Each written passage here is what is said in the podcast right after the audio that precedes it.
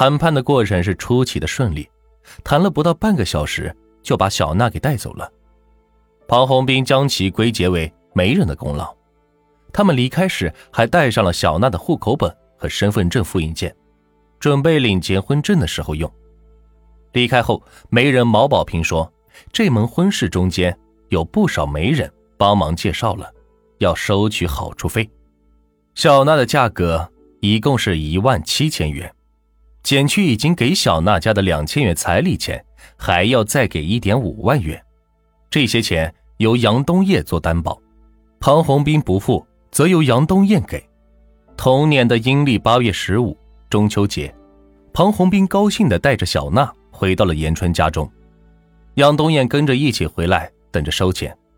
可刚生活了一天，庞红斌便感觉到小娜傻的是出乎意料。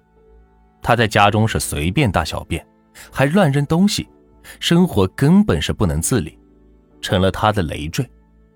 庞红斌说：“为了能结婚生子，一开始他还想留住小娜，决定先给她治病。”十月八日是小娜二十岁的生日，但没有人知道。当天，庞红兵带着小娜去了延川县的妇幼保健院检查。庞红兵说，医生检查后称，小娜的发育不好，不能确定是否能生孩子。这令庞红兵是改变了主意，决定退了这门亲事。出了医院，他就将小娜带到了延川城边的河东旅社，叫来了杨东燕。庞红兵原本想给小娜的家里打电话，可杨东燕说人是他介绍来的，把人交给他就可以了。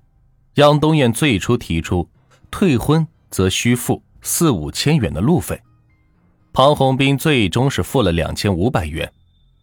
退亲一事让杨东燕非常犯难，上面的那些媒人不同意退亲，让他去找其他的门路，把小娜嫁出去，非逼着。要中间的劳务费。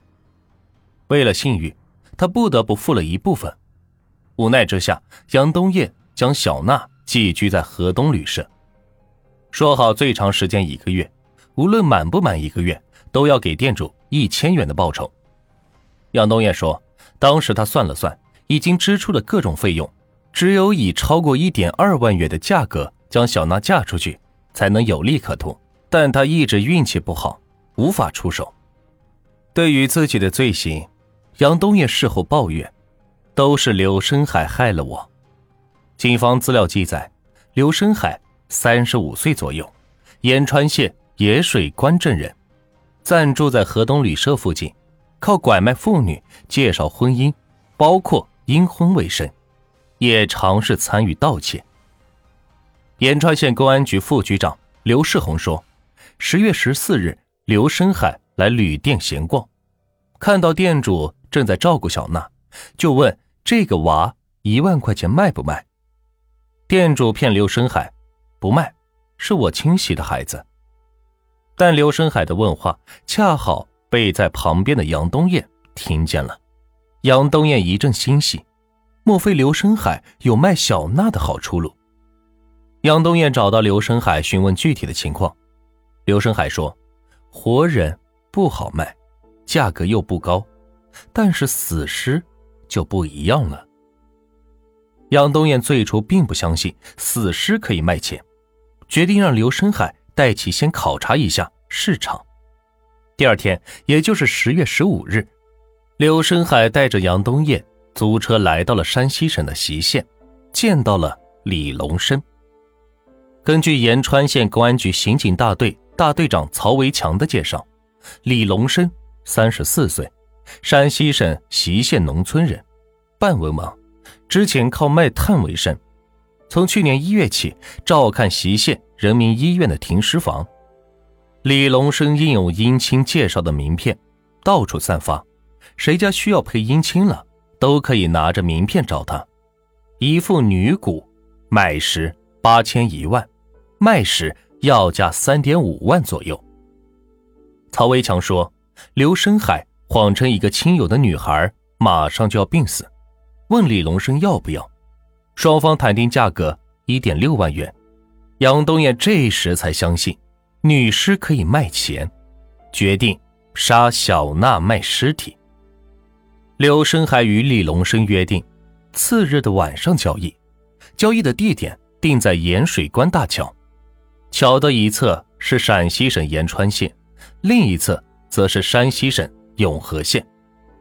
刑警大队曹维强补充解释，其实刘深海也是从李龙生这里生出的杀女卖骨的念头。此前，刘生海替一个朋友出售拐来的傻女子。请李龙生帮忙，但是没有卖出去。期间，刘生海发现了李龙生买卖女士非常赚钱，于是动了杀机。但是李龙生表态，傻女子在他这里待了很多天，杀人容易被发现，拒绝了接受。刘生海才放弃了邪念，这名女子也是保住了一命。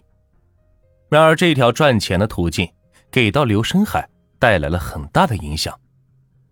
刘生海和杨东艳为了不让尸体留下明显的外伤，想到用硼砂液体毒死小娜，这是农村一种用来杀虫的农药。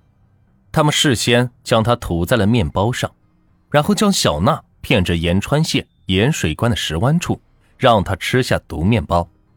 当晚，李龙生早早的来到了盐水关大桥，催促刘深海赶紧送尸体过来，但当时小娜还有呼吸。刘深海和杨东艳便将小娜掐死，装在了一只化纤袋子里，打车赶到。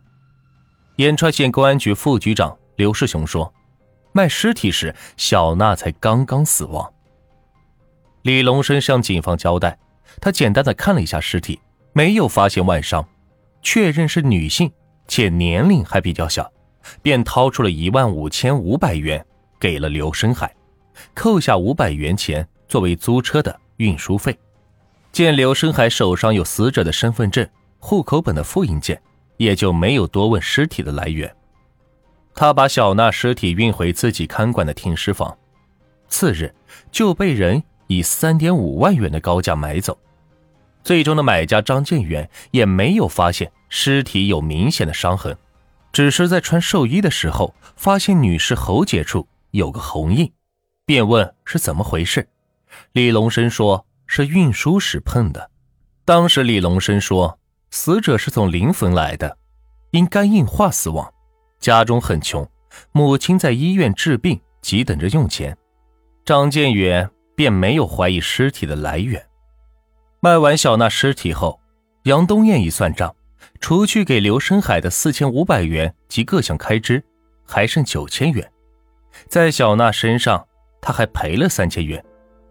但杨东艳向警方交代说：“小娜真的没法出手，杀人卖尸已经是最好的途径，这样做损失最小。”此时的杨东艳已经认为这是一条赚钱的好门道。事后，杨东院去延川县河东旅社开房间，遇见了旧友惠宝海，就把刚刚摸到了这条发财门道告诉了惠宝海，两人并商定以后在路上。留心傻女子，杀了卖女骨。